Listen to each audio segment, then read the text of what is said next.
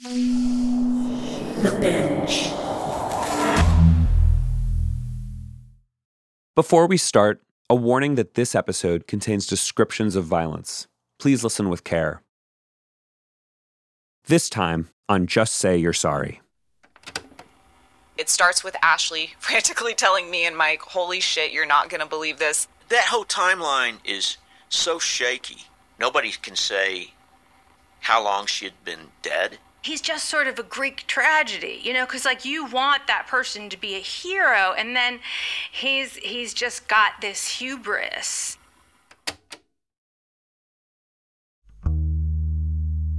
We're going to start this episode far from Texas, in another state that also has a strong sense of identity and mythology California. We're just an hour's drive north of Hollywood, but you wouldn't know it, because prisons tend to look the same wherever they are. A journalist named Jillian Lauren is entering one for the first time. The big gate closes behind you. You, you know, they gave me a whole lot of shit at the metal detector because of my nose ring. I had to like pry my nose ring out, I bloody nose, um, and my underwire. I had to chew my underwire out of my bra. It was a very feral kind of uh, first introduction to a men's maximum security prison. After all that, Jillian enters a visitation room to interview a prisoner. So he's an old man in a wheelchair. I was a foot from his face. He did something that is very common with narcissists talk very quietly. Talk very quietly. His name is Samuel Little. He's 78 years old and soft spoken. He's been convicted of three murders. But a detective has told Jillian, we think he killed other people too. Nothing's been proven. So Jillian's just a reporter with a good lead. She knows she needs him to trust her. Somehow she figures out how to make him laugh. It turns out they both like boxing. And then Sam started confessing to me. It was quite a remarkable moment that I guess I didn't think was going to happen. It was one of these things I jumped into because it sounded really exciting. And also, I felt politically and like emotionally motivated. he reveals that he killed numerous women. A lot of them were sex workers. Jillian had done sex work herself, and she felt lucky to have survived. So she feels a sense of mission to these women, who the police and society seem to have ignored. She spends hours with Little every weekend. He calls her at home. I made myself essential to him. I mean, I gave up my soul. I talk to him every day. Over more than a month, he confesses to roughly two dozen murders, spanning decades. There's a lot of detail. He tells her what he remembers playing on the radio or about a particular smell in the air. He can draw pictures of many of his victims' faces. But he doesn't know their names, and Jillian doesn't have the resources to match all of these claims to known cases and see if they're true. And then she finds out she's not the only person visiting this elderly prisoner. And then he starts going, Oh, yeah, there's a space cowboy. There's a space cowboy named Jimmy. My friend Jimmy. You and Jimmy, you're my only friends. And I'm like, Oh, shit. Texas Ranger James Holland doesn't go by the name Jimmy to most people, but he does with Samuel Little, who he calls Sammy in return. Holland has also been trying to get Little to confess to long ago murders, and this is the case that will send his career into the stratosphere.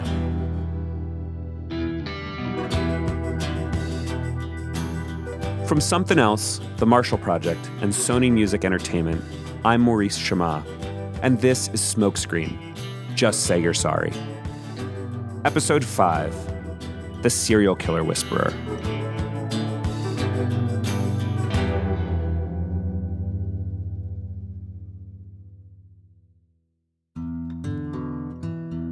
Last time, we heard how Larry Driskill, under the weight of his own confession, and the news that there was a jailhouse informant ready to testify against him, pleaded no contest to the murder of Bobby Sue Hill. He was sentenced to 15 years in prison. But he is still protesting his innocence. Desperate for help, he writes a letter to the Innocence Project of Texas and waits, wondering if anyone will ever read it. The letter was about two pages long, and it's written in very nice handwriting. I do remember noting that. That letter lands on the desk of a young law student. Her name is Ashley Fletcher. Ever since I was a little girl, I thought that I wanted to be a lawyer. It probably started with watching Legally Blonde. By 2019, she's at the Texas A&M University School of Law in Fort Worth and choosing what to focus on. I thought that one would be really interesting and uh, have a good impact on somebody's life. So I signed up to take the Innocence Project clinic. This is common at law schools. Innocence projects get a deluge of letters from prisoners. So they run special classes for the students to help them find the cases where they might actually be able to help.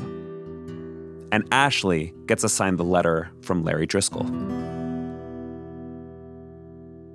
Dear Sir, I am actually innocent of this charge first degree murder. This case is the first time. I In the letter, Driskill front of a outlines the key reasons he thinks a judge might take a second look at his conviction. Wish the Texas Ranger would have relented in his attack on me when I asked if I needed an attorney. His interrogation lasted three hours the first day, with only one bathroom break and one cup of water for the duration. I did not fit the description. I appreciate your earliest response. Sincerely, Larry Driskill. Ashley is pretty new to law, but she knows these letters tend to sound similar, and that some of the authors might not be innocent at all, just desperate. But this letter sticks out, in part because it has a notable addition a big stack of transcripts from the interrogation. Ashley takes all of it home. I read them probably all through the night. I had this big ottoman and I was like kind of hunched over to the couch, just like reading this binder where I had all the transcripts printed out and highlighting the crazy quotes that I thought were, you know, the most shocking things that Ranger Holland said. What shocks Ashley the most is the way that, as she sees it, Holland uses seemingly innocuous parts of Driskill's personal history to his own advantage. which for Driskill was religion and the fact that he was a vet and he served our country and was taught to trust authority.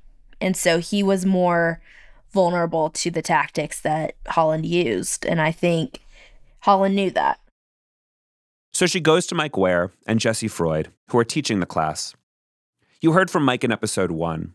He runs the Innocence Project of Texas. Jesse is a criminal defense lawyer who works in Waco, but she's also just like Ashley, only a few years ahead. She started working on wrongful conviction cases as a law student herself. It starts with Ashley frantically telling me and Mike, Holy shit, you're not going to believe this. Just the urgency in her voice when she told us this. And it really just really took over our class. She was like, This isn't right. I mean, she almost traumatized, I, I think, by what she was seeing going on. You know, the more I listened to her, I thought, you know, I, this is a reasonable, rational reaction to what we're what we're reading about here. once we look at it and see kind of the red flags that Ashley saw, the statements were kind of oddly characterized as confessional in nature. When I think if you listen closely, again, over and over, Larry immediately recants in a way, if you want to call it that, by saying, But I don't, if I did this, I don't remember. To me, if the Texas Rangers are involved, there's a red flag. Mike was a defense lawyer in the 1980s, during what was maybe the most embarrassing debacle involving the Rangers in recent history the case of Henry Lee Lucas. Lucas became famous as America's most prolific serial killer. He said he'd killed hundreds of people, but it turned out he was lying, probably for attention. Lucas even said he'd driven to Japan to kill someone. Lucas now claims it was law officers themselves that gave him the tools necessary to make up all of those some 600 bogus confessions. The task force, the convictions, the whole three ring circus had been based on Henry's evil imagination. The Rangers claim they were just facilitating interviews by other cops, but it was a huge blow to their reputation. A big waste of time and money. And worse, victims' families had been given answers, only to have them ripped away again. It's not a chapter the Rangers like to remember, but it's one that sticks out to people like Mike. And it makes him a little skeptical of the whole Ranger mythology. Through my experience, it seems like they always come in and just kind of screw things up. So Mike and Jesse decide to go deeper. They plan a visit to Larry Driskill, and they invite Ashley to join them. I was very excited to go and that something was actually happening on the case and that this was actually going to go somewhere. That finally we were going to listen to somebody whose case was so crazy, somebody had finally looked at it. But I don't think it was as exciting once I got there as I thought it was going to be. It was becoming more real. Driskill doesn't seem especially excited to see them. He comes off to Ashley as maybe a little suspicious of them how I left was like, okay, we've got a lot more proving ourselves to do. He doesn't trust us yet. We weren't just going to walk in there and save the day. You know, that was not going to happen. Getting an Innocence Project to take your case is a massive achievement, but it's far from a get out of jail free card.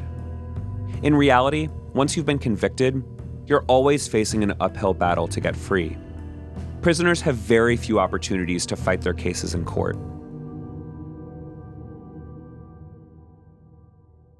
But the Innocence Project of Texas team comes away from the meeting ready to go all in.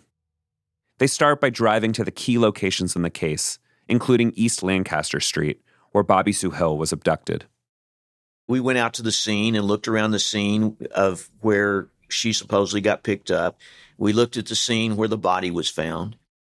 They're in a similar position to James Holland and other detectives who tackled this case trying to make headway in a part of Fort Worth where nobody sticks around for long. But it's kind of chasing a ghost out there. They do, however, notice some issues with the original timeline of the murder. That whole timeline is so shaky because everybody's so indefinite. Nobody can say how long she had been dead. They actually find one of Bobby Sue Hill's aunts. This woman had told police that she saw Hill alive after the official date she was abducted. Could that be true? Maybe. As we've discussed, memories are often hazy and incomplete and contradictory. So then they look for physical evidence from the case. It turns out that there was some.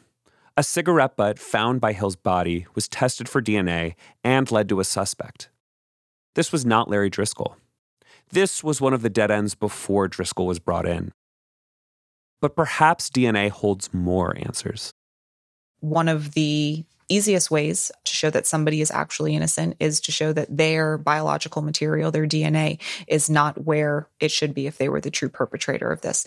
And so some of the items that we've looked into testing and are in the process of testing is like the duct tape from the bag that was secured over Bobby's body. I believe we've also asked to have tested um, a number of samples from her sexual assault kit. And and none of this stuff was tested way back? None of this stuff was tested. Why? Because you had a confession. You don't need DNA when you have a confession. That is that is wild to me. In Holland's own report, he does say they've sent that evidence for testing, but I couldn't find anything about the results.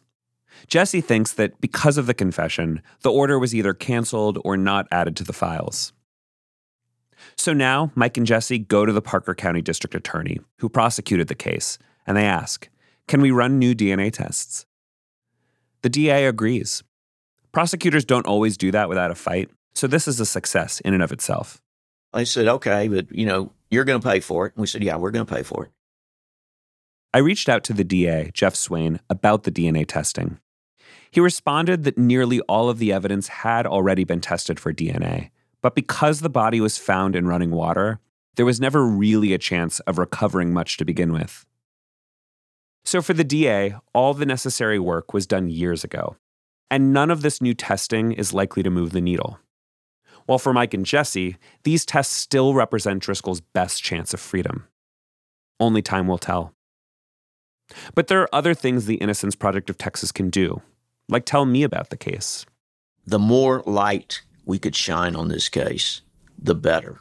someone with their own investigative perspective could help. We need to do whatever we can to sort of shake this loose because if the system just, you know, follows its normal course, nothing is ever going to happen on the case. So that's why Mike tipped me off to Driskill's story.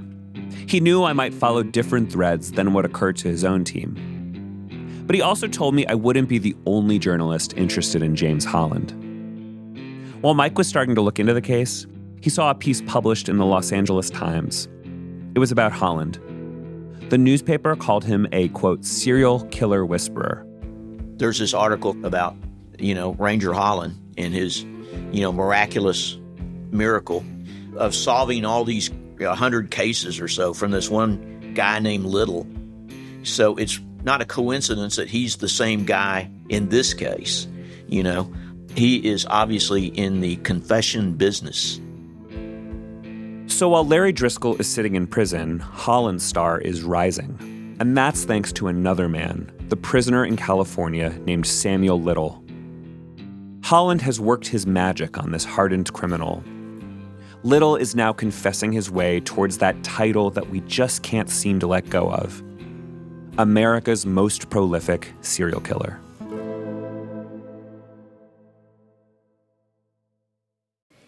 In the 1980s, Frank Farian was riding high as a successful German music producer. But he was bored.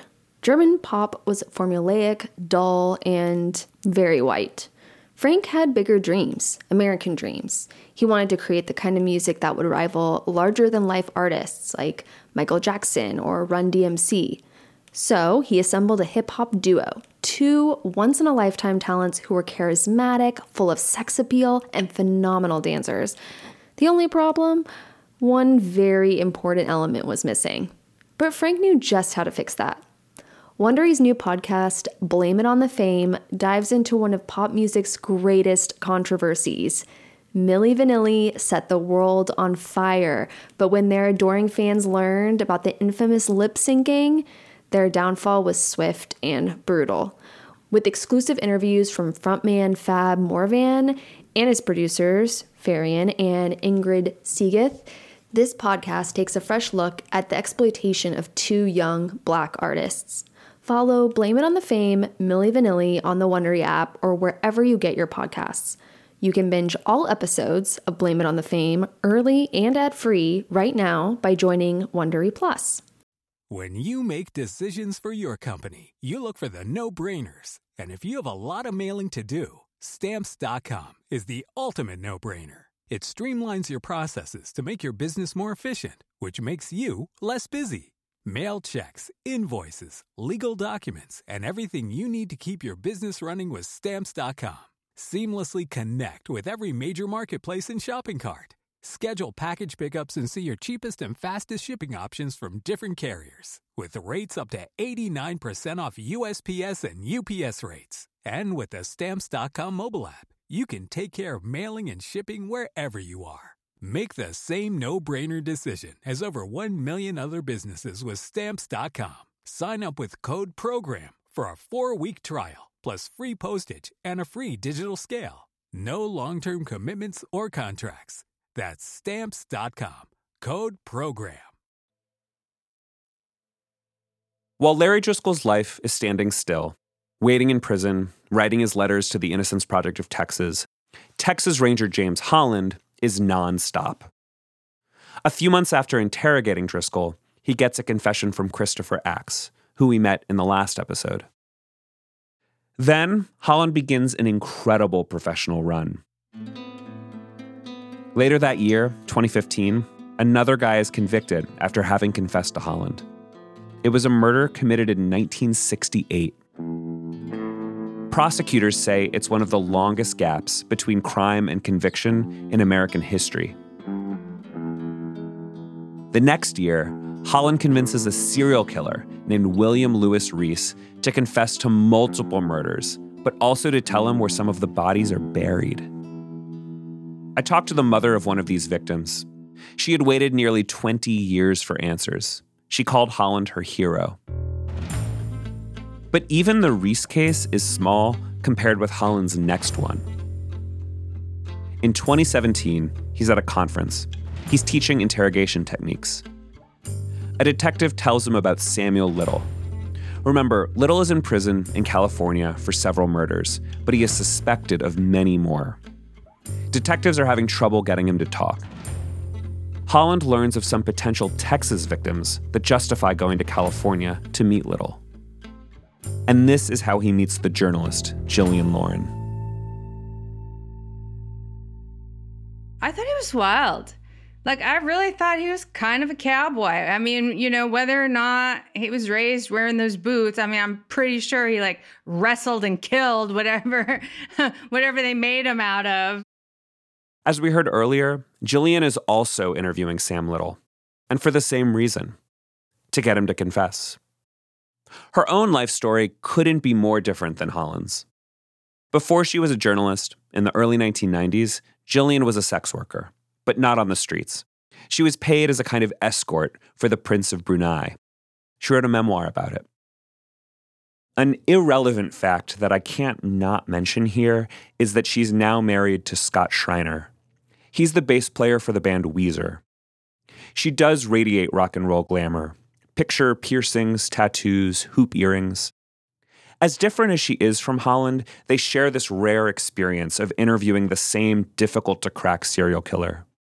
She sees up close Holland's biggest career success, his star turn, and the reason that for so many people, he's such a hero.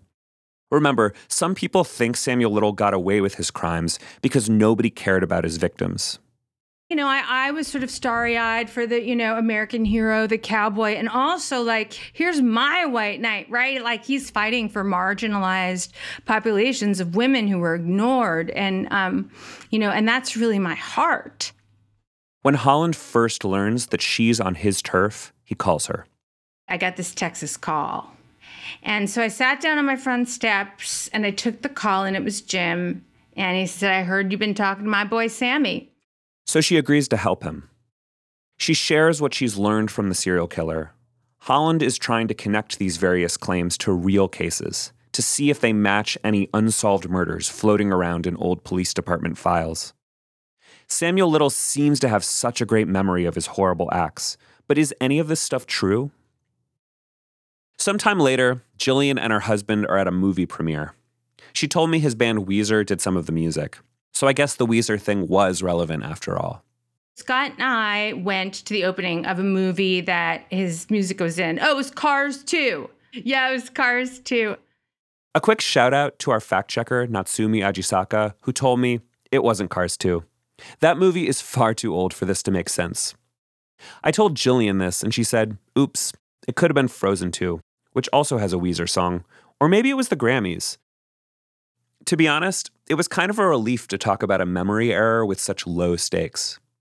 And really, the lesson here is Jillian's on a lot of red carpets. So, anyway, here's her memory. And it was whack, like it was big. That's a lot of celebrities. It was like a lot of flashes. And I had our little kid on my hip. And I get this call from Texas. And like I went and like hid behind a column and it was Jim and he said to me, um, we found her. He said, We found her. They had successfully linked up Little's claims with a cold case. A woman, Agatha White Buffalo, who had been found dead outside a tannery in 1973. The clues Little had been giving out, including the strange smell of the tannery, helped connect the dots. The family was getting an answer after all this time. I just remember him saying, you know, we got her. And I was like, really? You got her? And he was like, yeah, Jillian, we got her. And I think was, that was probably my best moment I ever had with Jim. And so surreal with the surroundings and memorable.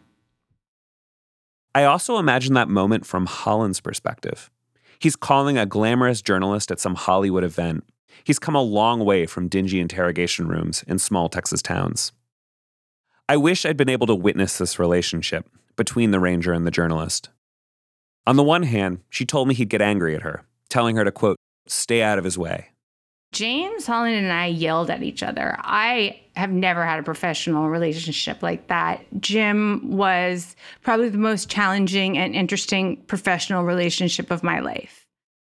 But you can also hear the affection in her voice. She mentioned that he would never say the words marijuana or weed. It was always like grass or something. Like, he's talks like he's a fed at Woodstock, you know? A Fed at Woodstock. I love that phrase. She learns that he didn't grow up in Texas, so she teases him about the whole cowboy thing. You know, he told me that he grew up outside of Chicago. So he really like wore this cowboy mythology with a choice. This version of James Holland sounds very different from the one I'd encountered in the Driskill and Axe cases. Those guys were free, living their lives, so Holland had to somehow convince them to confess, even though it might put them in prison. But Samuel Little was already in prison. So Holland's style is less about pressure and more about persuasion. They eat pizza and drink milkshakes. He massages Little's ego, giving him a feeling of power and control, even suggesting he could move him to a nicer lockup and in style. He was like, I can get you out of here, you know, get you on a fancy plane. You're totally in control of this whole thing. You are the captain of the ship. I just, I'm very impressed by you. I mean, how can you let this work you've done go unnoticed, go unseen? Holland will do anything. Like, there's something compelling about it and something just really scary. He is very, very smart man and an incredibly fast critical thinker. This is from conversations Jillian had with Holland when they compared their interviewing techniques. Into the confessions of Sammy and Jimmy, you know, that rapport was painful for me as a woman, but also I had respect for it. Jillian says that Holland would sometimes appeal to Little's misogyny, sort of get on his level and say terrible things about women too. He is like, okay, so tell me, who's the fattest bitch you ever killed? Come on.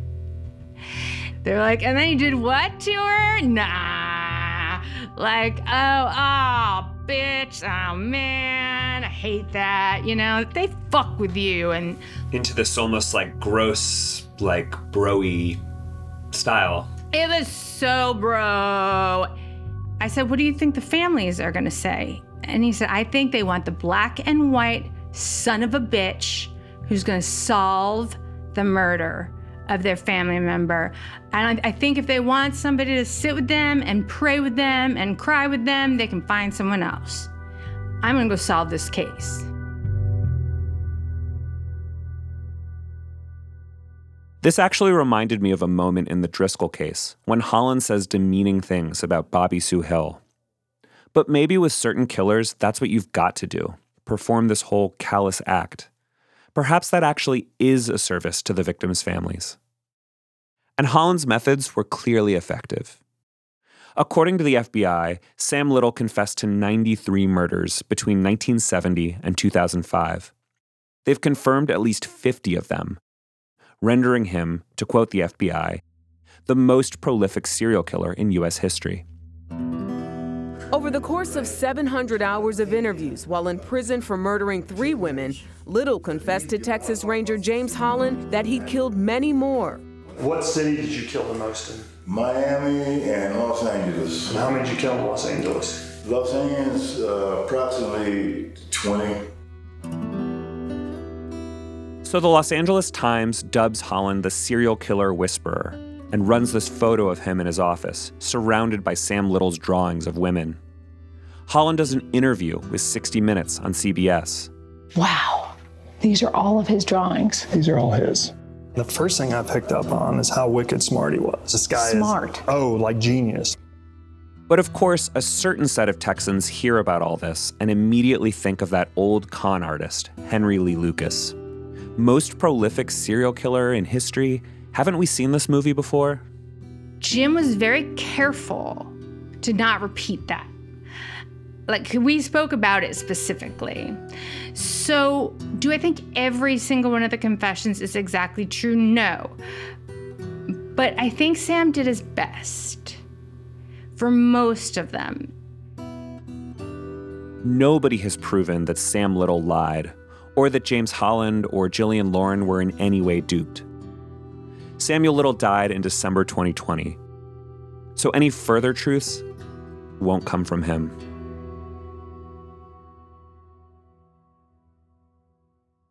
Of course, as a good journalist, Jillian Lauren wanted to know why I was looking into James Holland. I told her all about the Larry Driskill case. I was curious to hear what she made of the claim that Holland had elicited a false confession. From what I know of him, I don't believe Jim would intentionally coerce a confession. This lines up with the impression I get. Nothing I've seen or read suggests Holland at any point thought he might have an innocent man. But Jillian does believe he could have got it wrong.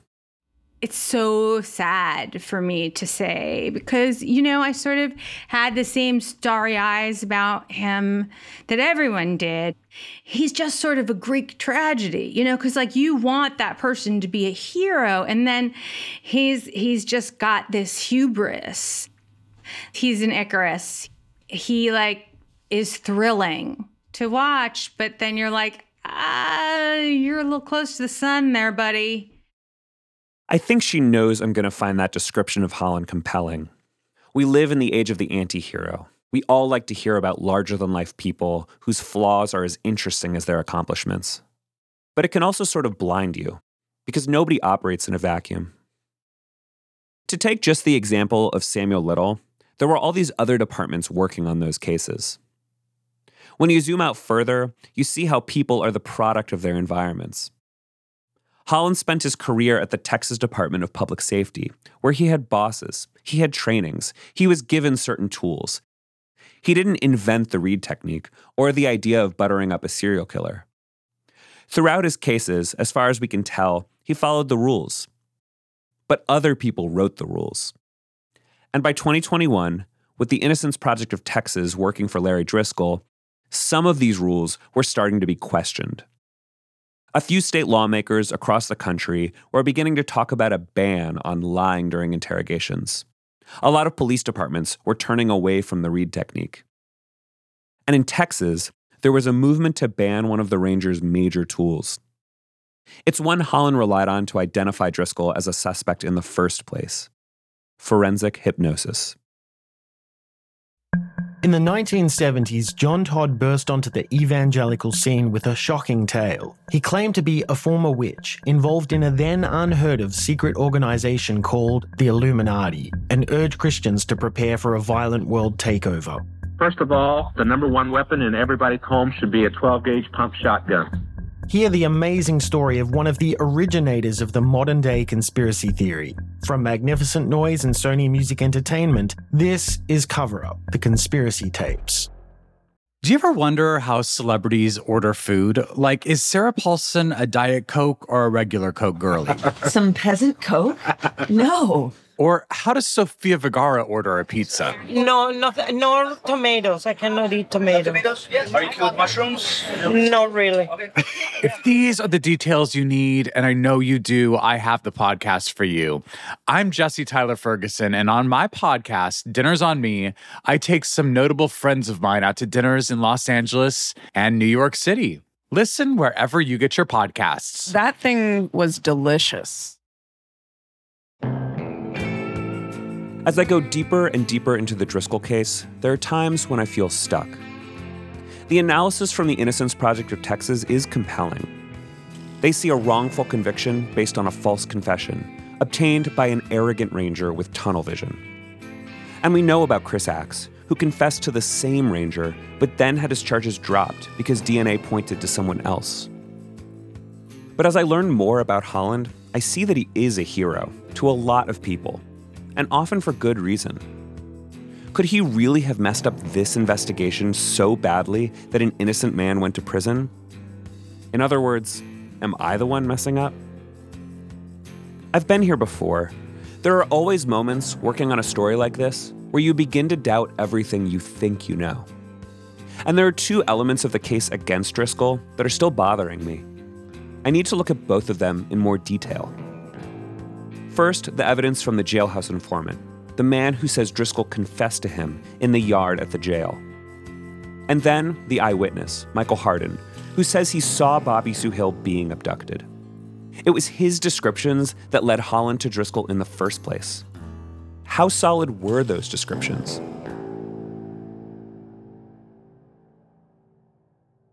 I'm going to start with the informant, who we're calling John. In the last episode, we heard how he claimed Driskill confessed to him in the rec yard at the jail. He was not supposed to be around any inmates because Larry has a bad habit of discussing his case. So we went to rec and we were sitting there talking, and he actually told me that he did do it. Driskill said it never happened. I don't know what to do with that. And it's a crucial piece of the puzzle because when Driskill agrees to take the plea deal, he believes that John is going to testify against him. So I mentioned the quandary to a journalist in Austin named Pamela Colloff. She's a friend of mine and a bit of a local legend when it comes to reporting on the criminal justice system. She's written extensively about jailhouse informants. Pamela tells me in lots of cases, this sort of informant testimony is a major piece of why people agree to plea deals. It makes them feel like they wouldn't win at a trial. But then she says that John's story is suspicious because nobody walks up to a random person in jail and says, Here's what I was accused of, much less, I did it. That's just not a thing.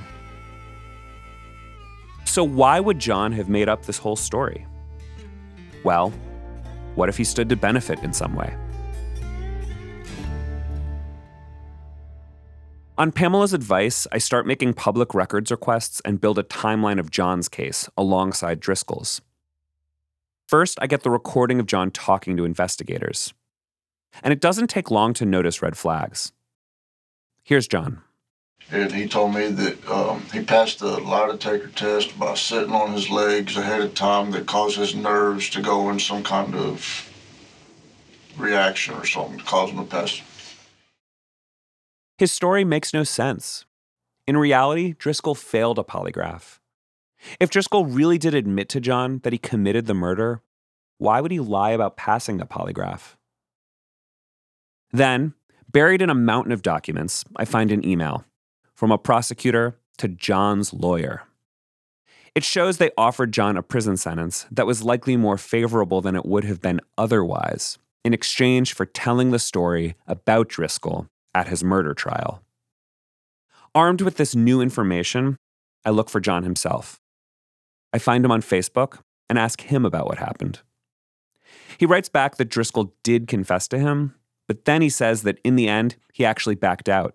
He refused to testify against Driskill. Why would he do that? That was his ticket to a lighter sentence, right? He writes back, I didn't know enough about his situation. Cryptic. Then I ask, Did they offer you any help with your own case? He says, Nope. That's a lie. I have the email proving it.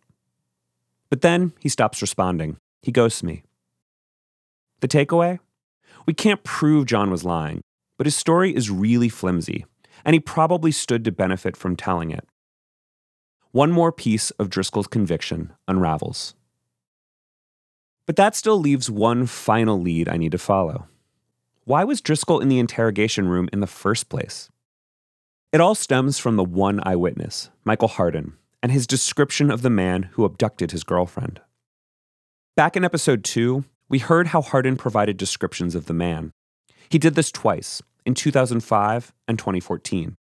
Remember how these two sketches differed a lot.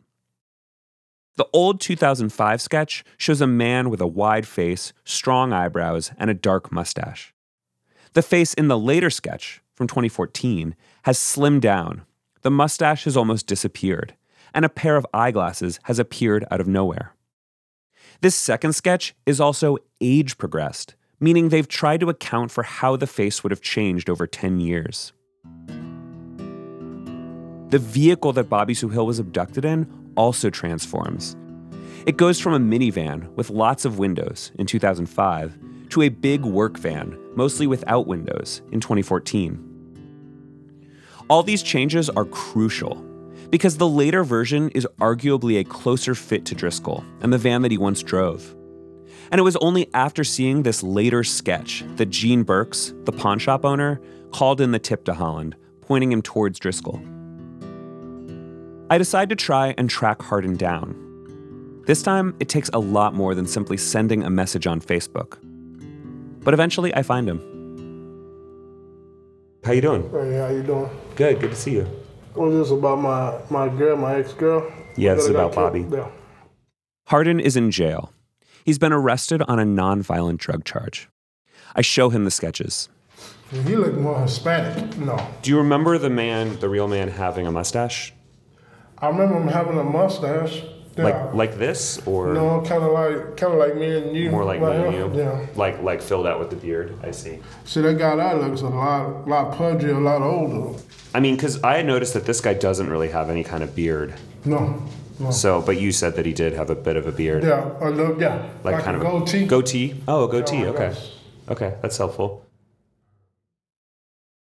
Overall, Hardin stands by the second sketch over the first.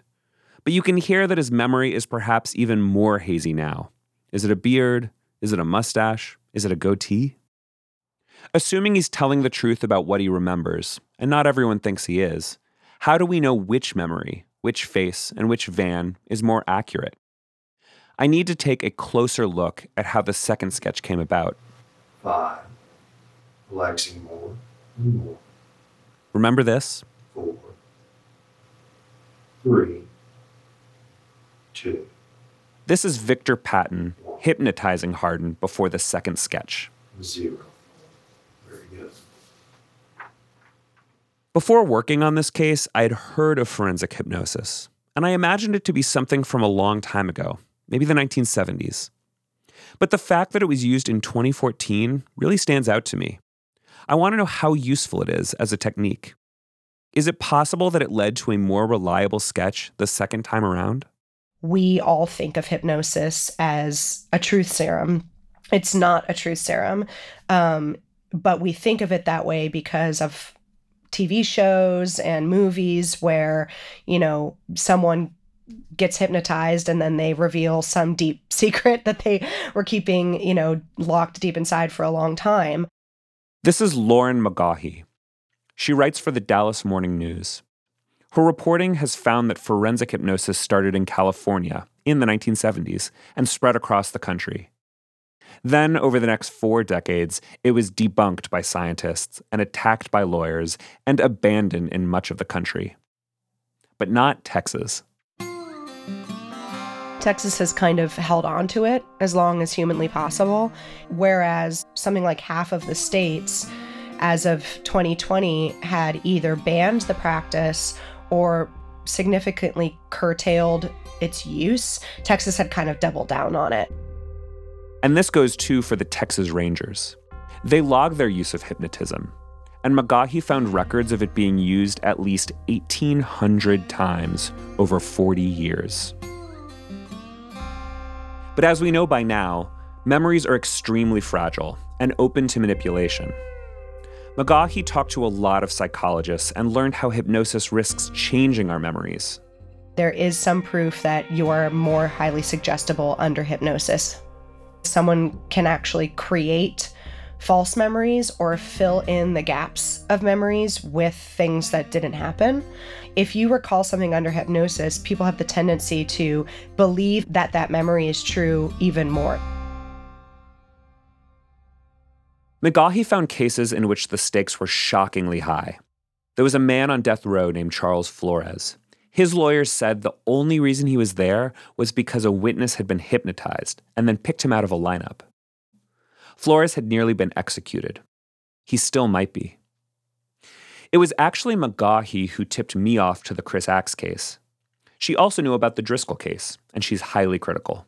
Bringing someone in 10 years after they saw someone drive away in a white van and having them try to tap back into that memory is highly problematic. The further away from a memory you get, the, the fuzzier it gets.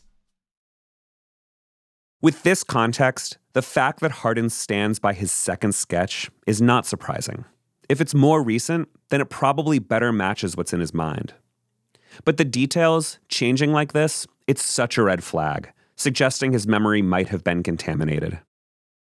So, to recap, the single witness is hypnotized, a process known to risk changing memories after 10 years where the memory could have been contaminated anyway. And this gives us a sketch. And by the way, drawing a face from a description, not an exact science in the first place. One expert told me our facial recognition is worse than we think. And this guy has seen thousands of faces since the abduction. But then this all just happens to lead to exactly the right person. I mean, if Driskill was the right guy, then finding him this way would have been like winning the lottery. This all leaves me wondering why hypnosis is still a tool in police use when it's associated with such risks. McGaughy asked a bunch of police about it they said yes, it helped them crack cases, or they believed they were cracking cases using hypnosis, and that's all that matters. That was kind of the bottom line for them, whatever works. But a lot of them, especially the diehard proponents here in Texas, you know, they really, really, truly do believe in it. They spoke about it almost in a, as like a religious experience that you had to put your trust in the tool. And if you did that, and if you pursued your cases in the right way, you know, miracles could happen. When I spoke to Texas Ranger Victor Patton, who hypnotized Michael Hardin, it wasn't like that. He didn't pretend hypnosis delivered miracles. Hypnosis is a fairly simple process. It's not not rocket science. He just said, this is effectively a way to get witnesses to relax and carefully dig up their memories, and maybe they'll remember something new. Hypnosis is a tool. Um, and if done correctly, you don't feed anybody information. Any information you get comes from them. I mean, at the very worst, you get more information than you had you had when you started, or or you don't get anything. When Lauren McGaughy's series came out in the Dallas Morning News in 2020, it caused a huge stir. There was a battle at the Texas State House as legislators tried to ban the use of hypnosis before the governor vetoed the bill. But McGaughy's articles did have a serious impact on the Rangers. In January 2021, the Rangers formally ended their hypnosis program. They confirmed that they are no longer going to be training individuals in hypnosis and that they will not be using hypnosis in any further criminal investigations. But these changes, they only look towards the future when the Texas Rangers did away with their hypnosis program, nothing happened to the people who were already in prison and were sent there with the help of hypnosis. Which means none of this can really help Driskill. January 14th, 2022, marked seven years since his arrest. And while he's been stuck in a cell, his life on hold, he has painful reminders of what he's missing births, weddings, funerals.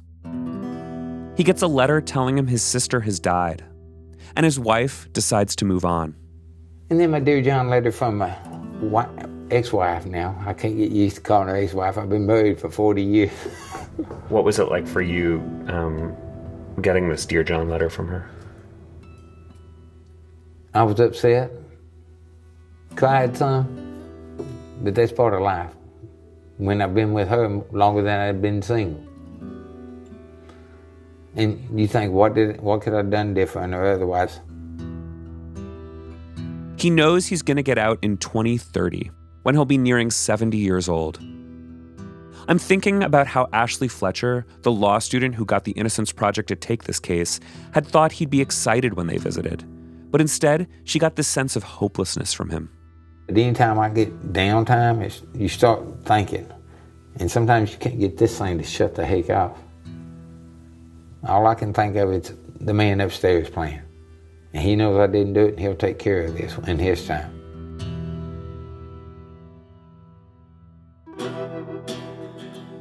So by early 2022, the Innocence Project of Texas is trying to test the DNA from the crime scene. In January, I published an article about the case for the Marshall Project. I harbor naive hopes that the searing power of my reporting will somehow trigger a wave of soul searching among the Rangers and the prosecutors. But, of course, my article is met with silence from the authorities. Driskill is still polite to me, but I can tell he's impatient. But then his lawyers, Jesse Freud and Mike Ware, have a realization. All that time passing has actually changed something for Driskill. So much time has passed that he's eligible for parole.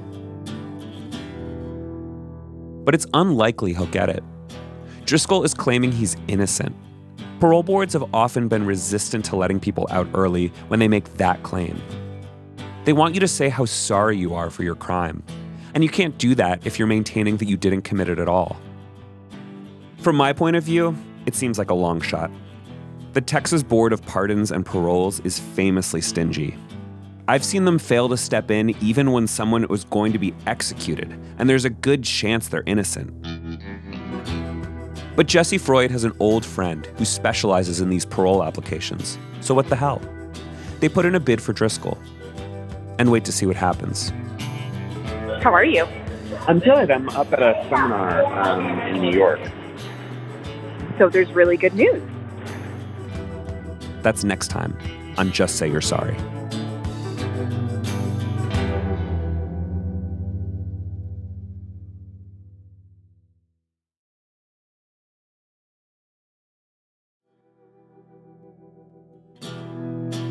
Smoke Screen, Just Say You're Sorry, is a production of Something Else, The Marshall Project, and Sony Music Entertainment.